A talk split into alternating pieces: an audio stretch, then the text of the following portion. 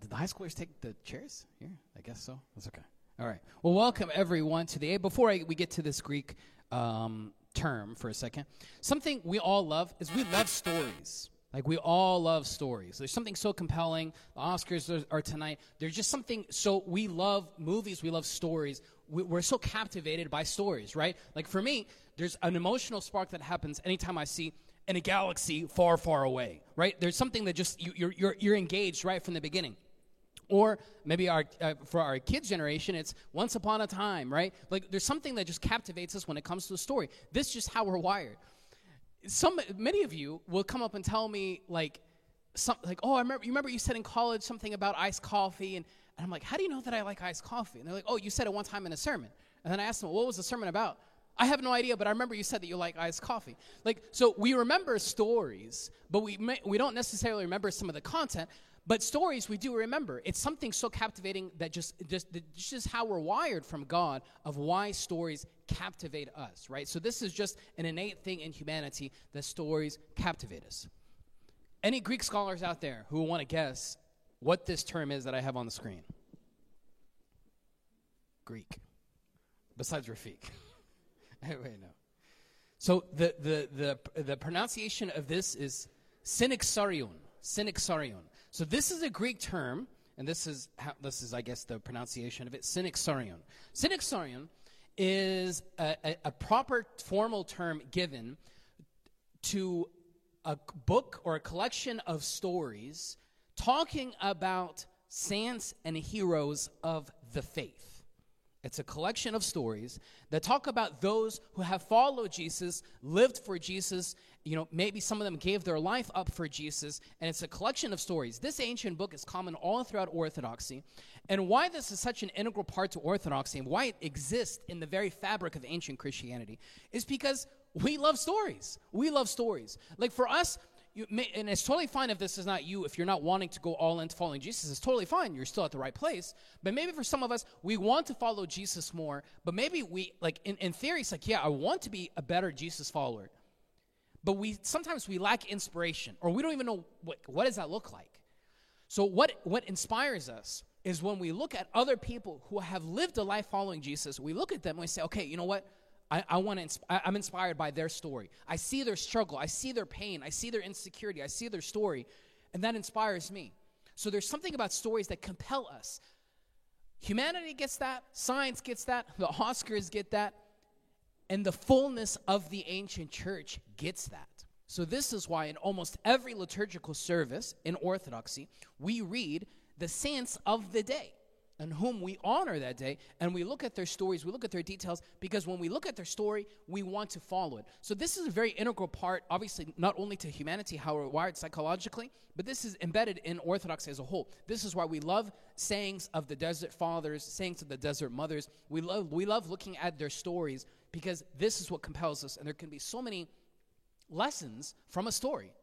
The best communicator on planet Earth, Jesus, got this. This is why he loved to speak in parables. Parables just fancy word for analogies. He used to love give analogies because he felt like instead of just them saying, come back to Jesus, he would say, well, once upon a time there was a dad who had two sons, right? He would paint this picture of a story in order to get to the same message because maybe the message by itself, the content, you might not, it'd be hard to retain, but a story, it kind of sticks with us because this is how we are wired. So the stories of the saints, in a way, teach us how not to be a fool, right? So we see how they follow Jesus, and we inspire we, we are inspired to follow them because we see their brokenness in them, just as you and I are broken at our core, if we are honest with ourselves. But speaking of stories, I do want to show, share with you this story, and I probably you won't remember anything else for the next 18 minutes, but you will remember the story I'm about to share just because this is how we're wired. I'm making my point right now. So there's this monk by the name of St. Moses the Strong or St. Moses the Ethiopian. So his, his story from ancient Christianity from the early centuries is that he was a gangster. He was a top of, uh, he was a, the, the, the head of, of, a, of a gang. And he was running away because someone was chasing him, right? He's in a gang. And he runs into a monastery to hide And one thing after another, you can read the whole details of his story later on. But this Ethiopian who was part of a gang was running away and he was in the deserts of Egypt. And he runs into a monastery and he ends up being intrigued and more curious and started questioning the reality of God and Jesus. And then one step after another, he ended up becoming fully devoted to following Jesus to the point that he became a monk. At one point in time in the monastery, there was an issue that occurred of one of the monks did something wrong one of the monks did something wrong.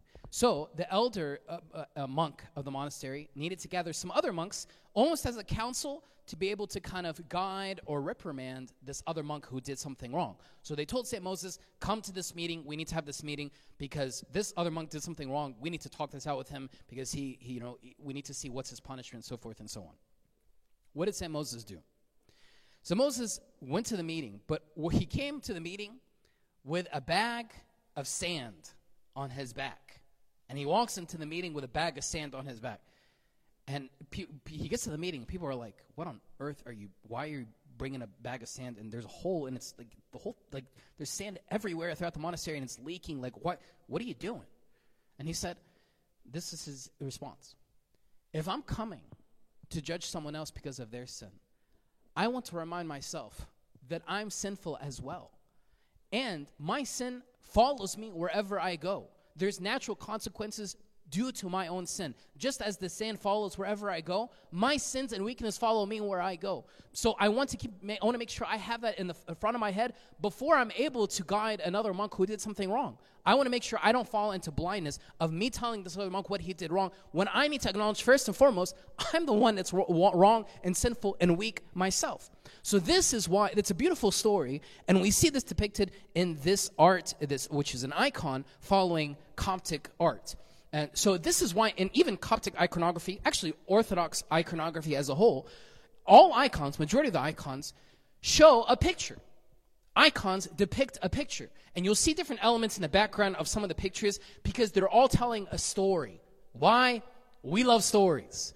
So the church gets this. This is naturally embedded not only in the documentation of the church, as far as the Synaxarium is concerned, but also in the iconography of the church, because they're telling us a story we, are, we naturally lean in toward stories.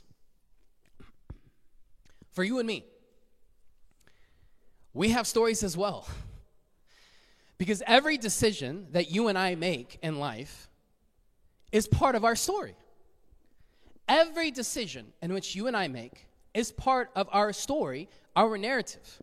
I mean, I don't know if this is good or bad or right or wrong, but just as we look at the saints in the church who, who follow Jesus with their brokenness, we now have their story in which we feel inspiration from. What if you and I end up being in the Synaxarium? Our story is going to be written. Do you think for a second, what story would they say about you in the Synaxarium? But every decision we make is part of our story. You might have to make a decision you got that text from someone who invited you to that thing. You know what's wrong. You have a decision. You tell that person no, or you tell them, I'll be there. That decision has natural consequences. That's one decision that's part of your story. You can allow that decision to be part of your story where you said, I made the, I wanted to go to that thing, but I said no because I know it's going to lead to regret. That can be part of your story. Or the opposite. You decided to say yes, and you end up going, and it causes pain and regret. Or maybe it begins an addiction, and that becomes part of your story. Maybe another example things are dry, marriage wise, and you don't feel respected or appreciated or even you're acknowledged in your own home. But all of a sudden, that coworker grabs your attention and all of a sudden, she cares about your story. And now she's wanting to lean in and hear more from your story. Then all of a sudden, you have this business trip, business trip coming. And all of a sudden, it's just you two out for lunch, out for dinner. And then one thing leads to another. Every decision is part of your story. But we get so focused on the immediate, we get emotionally pulled in, and we lose sight of the bigger picture. Every decision is part of our story. Last week, I asked us the question Are you being honest with yourself for real? I asked the question, like we, we kind of stripped away some deception and we wanted to get down to the core. Am I being honest with myself? Why did I really send that text? Why do I really don't want to look at that person? Why do I, I don't why is the reason I don't want to go? Why am I really dating this person? Why am I really making this decision? Because we're trying to get to the core, right? So you, you, that, I mean that was part two. You can see that online if, if you missed last week. But we're trying to get to the to the core to avoid us falling into deception. Today's question for us to attain wisdom. What story do you want to tell? What story do you want to tell? Because every decision compounds together. Every decision, the next decision, next, it's all compounding together and it's being part of our story. One thing I know about you, you want to be able to share your story to someone else, to, to your kids or to someone or a, a nephew, niece. You want to share your story, but you want to be able to share your story without skipping any parts. You want to share your story, not just give like the highlights, you want to be able to share your story without skipping any parts. But, but w- for us to be able to do that, we need to acknowledge that every decision I make naturally becomes part of my story. And every decision is, is, is loaded with consequences, and, and it just it can lead to a trickle down effect.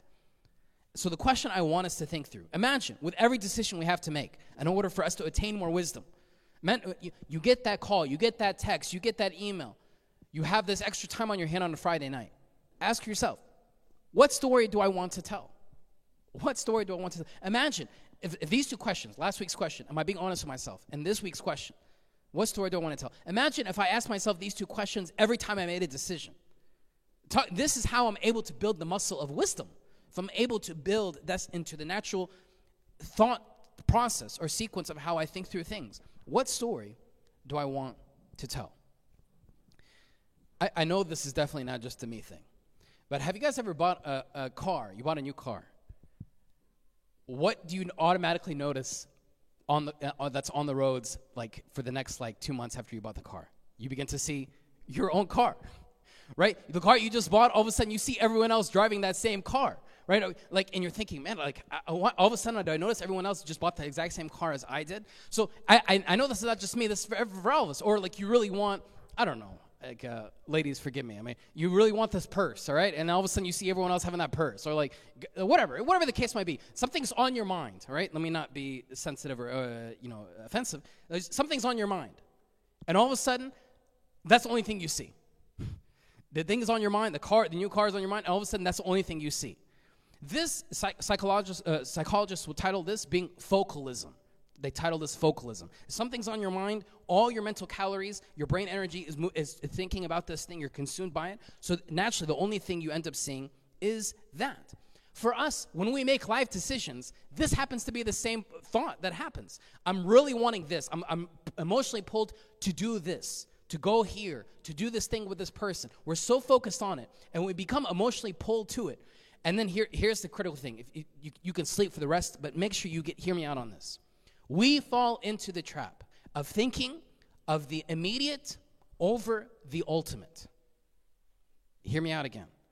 We fall into the trap because of our emotions, because of the now.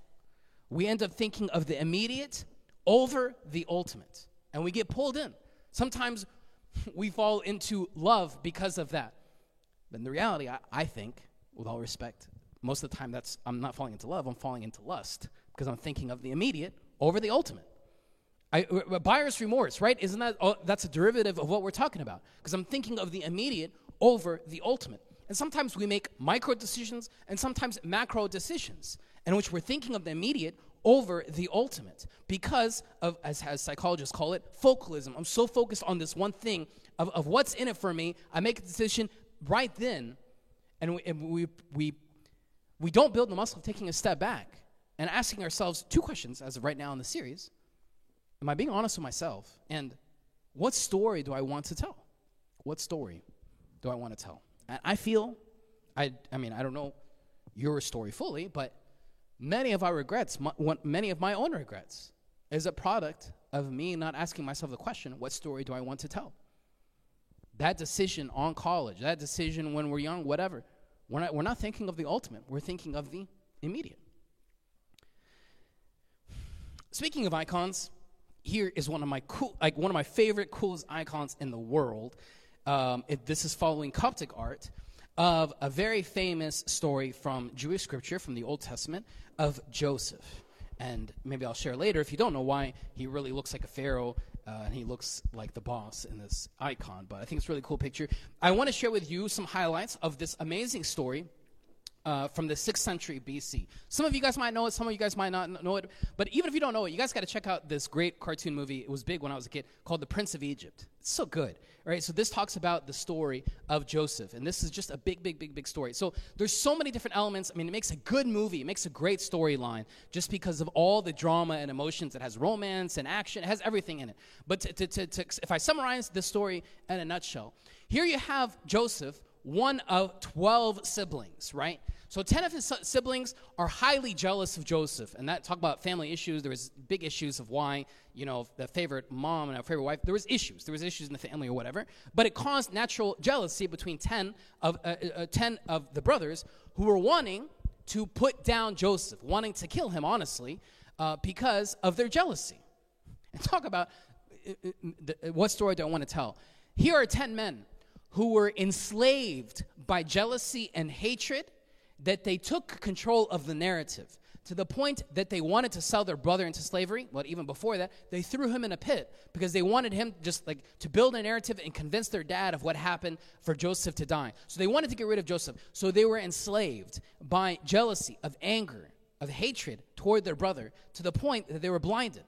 I, mean, uh, uh, I mean, we're talking about wisdom. That, that, those are definition of fools because they didn't ask, they didn't pause and ask, Am I being honest myself of why I'm, I'm doing this? They weren't asking them this question of what story do I want to tell? Do I want to tell a story that I killed my brother? They weren't thinking along those lines. They were thinking of the immediate over the ultimate. They were thinking of the immediate over the ultimate. So here's Joseph being thrown into a pit, about to rot. One thing led to another. They decide to sell him into slavery. So he le- so he's being sold into slavery his long journey, he ends up going to Egypt. So here's Joseph being abandoned and, and thrown into a pit, treated like trash from his brothers, left to die and to rot, and being eventually sold as property by his own blood brothers, being sold.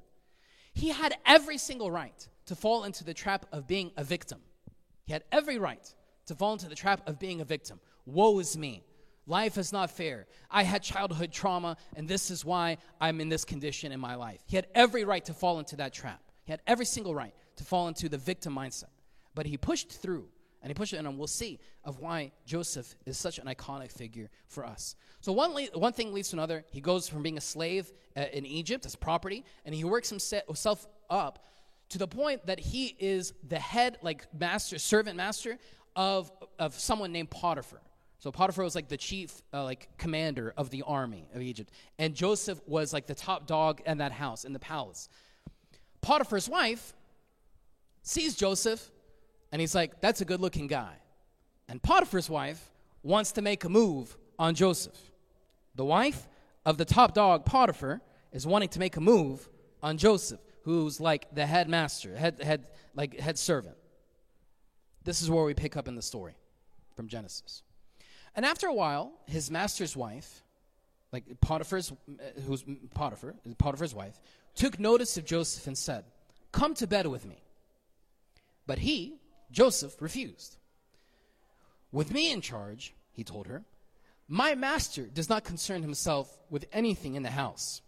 Everything he owns, he has entrusted to my care. Just pause. Can you imagine Joseph thinking, Here's this highly attractive female who made a move on me.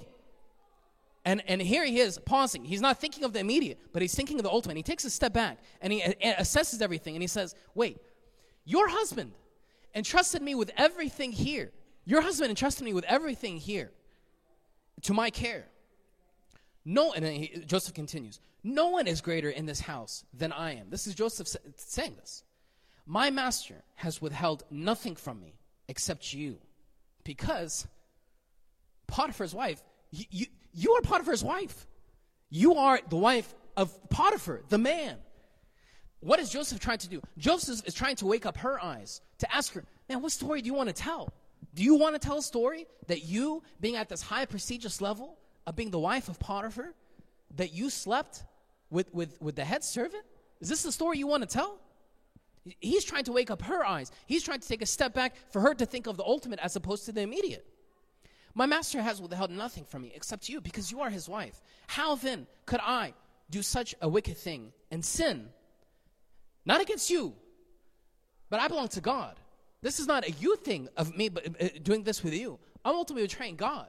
I'm, I'm ultimately accountable to God. I belong to Him. Th- this is not the story I want to tell. Joseph could have easily fallen into this trap. And I don't think many of us would give him a hard time. Someone made a move on him. He's low at the, at, at the chain of authority, and, and, and someone higher than him made a move on him. But he was so wise, and he is actually a type of Christ. Maybe that's a different talk. But him reflecting the reality of Jesus, of him understanding what story do I want to tell? Do I want to tell a story that I was betrayed and beaten by my brother and sold into slavery? I worked my way up, but I slept with Potiphar's wife, and now that's why I, I'm serving a life in prison. Is that the story you want to tell? But Joseph said, No. I, I, Joseph, the story Joseph wanted to tell is he has seen himself go from nothing to where he is now. And he know God is doing something huge in his life. And he doesn't want to screw that up. He knows God is doing something big in his life. And he knows his story is still being written.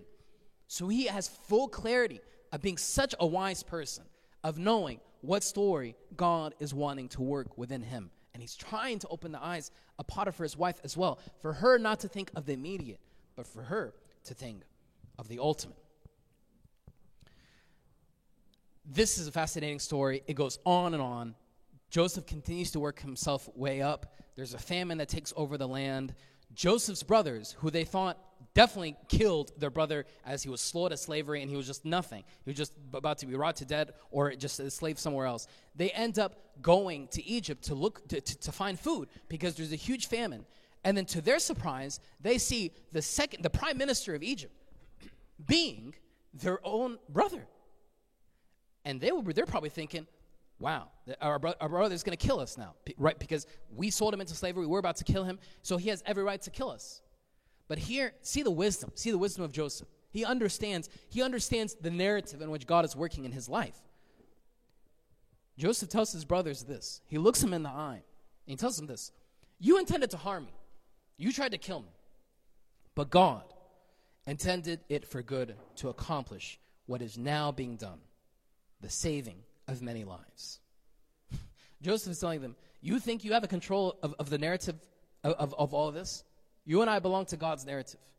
I know what story I want to tell. Yes, you're weak. Yeah, I can say you're dumb, that you tried to kill me. But the, the God is working through all of this. You intended to harm me, but God took this and did something great through me, through this. You do not control this narrative. I know what narrative, what, what, what, what step I want to take. Thank you. I know a story. I, I, I know what, what is God's story in my life. You intended to harm me, but God intended it for good. This story in the book of Genesis is common all throughout Christianity, right? This is the first book of the Bible with so many beautiful stories in it that give us so many wonderful narratives for our edification. There are another series of books in the original Bible which are titled the Books of Wisdom, the Books of Wisdom. And over the past couple weeks, I've been showing different passages, different segments that come from this. There's a book called The Wisdom of Solomon, The Wisdom of Solomon, which is not part of the Bible in which you and I might have in print, but this is part of the original Bible. And I want to share with you this passage that talks about the wisdom of Joseph. The wisdom of Joseph. Again, this is from the Wisdom of Solomon, chapter 10. When a righteous man was sold, he's, he's giving a meditation of, of Joseph, being wise. When a righteous man was sold, wisdom did not abandon Joseph, but delivered him from sin. She, the personification of wisdom, wisdom went down with him into a pit. But she, wisdom, did not leave him in chains until she brought him the scepter of a kingdom. Scepter is, shows the reflection of his authority. An authority over those who tyrannized him. She, wisdom, showed those who blamed him to be lying and gave him everlasting glory. Glory belongs to Joseph because of the wisdom in which he attained. He had in front of him the story, the, the, the question What story do I want to tell? What story do I want to tell? tell? I'm encouraging all of us to take a step back when we're making decisions at whatever level. What story do you want to tell? We get so sucked into emotions, maybe the desires of our own self. So many things that pull on us, that want to act on the immediate. But I'm encouraging all of us, me first and foremost, for us to make decisions, for us to think of the ultimate. Instead of thinking of the immediate, what if we moved in the right direction to think of the ultimate? I know this might pull on different strings emotionally, and I apologize if this doesn't settle well with you. But yesterday at the marriage event, we had a marriage event for married couples, and I was sharing this. For me personally, what story do I want to tell? I want to tell the story that I can reach the end of my ministry, the end of my mission here.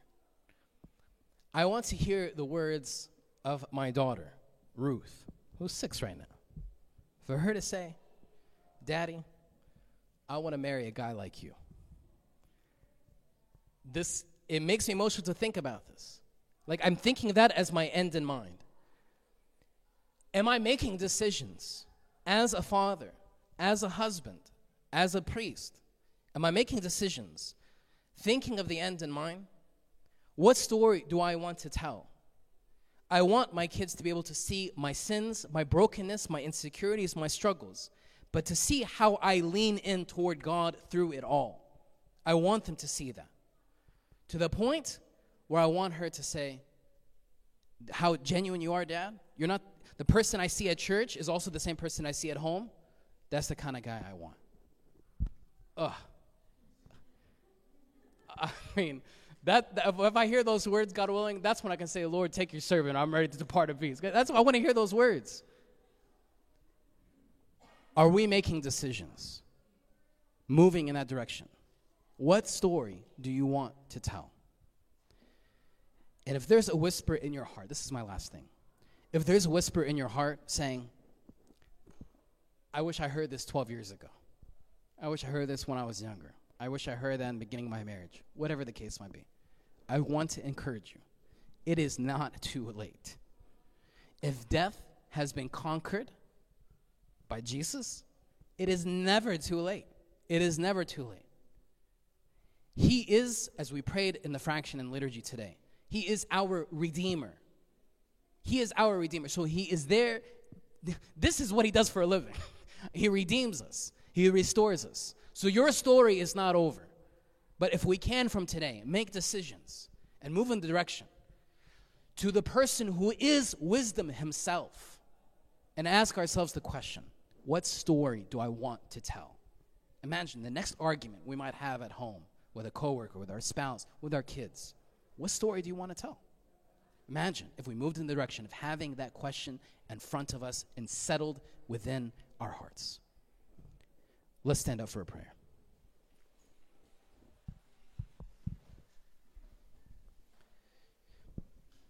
In the name of the Father, and the Son, and the Holy Spirit, one God, amen. Lord, the brokenness that exists within us, our selfishness, our ego, the pleasures of this vain world that try to rip us away from who we are designed to be, enslave us, it feels sometimes that we are strangled by thinking of the immediate, thinking of the now. But Lord, you are the definition of wisdom. That you have beautifully designed us to be the icon of you. And Lord, you have great plans for our lives. But Lord, for us to be able to see that with clarity, we desire to humble ourselves, to break that pride, to break that ego, to break that thinking of the now, and for us to think of the story that is being played out in our lives.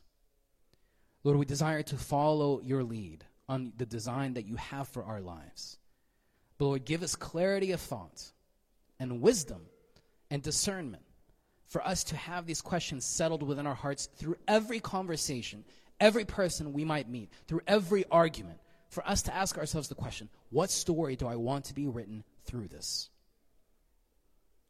through the prayers of all your saints. Lord, hear us as we pray together, saying, Our Father, who art in heaven, hallowed be thy name. Thy kingdom come, thy will be done, on earth as it is in heaven. Give us this day our daily bread, and forgive us our trespasses, as we forgive those who trespass against us. And lead us not into temptation, but deliver us from the evil one. In Christ Jesus our Lord, for thine is the kingdom, the power, and the glory forever. Amen. Thank you, everybody. We'll continue the series next Sunday.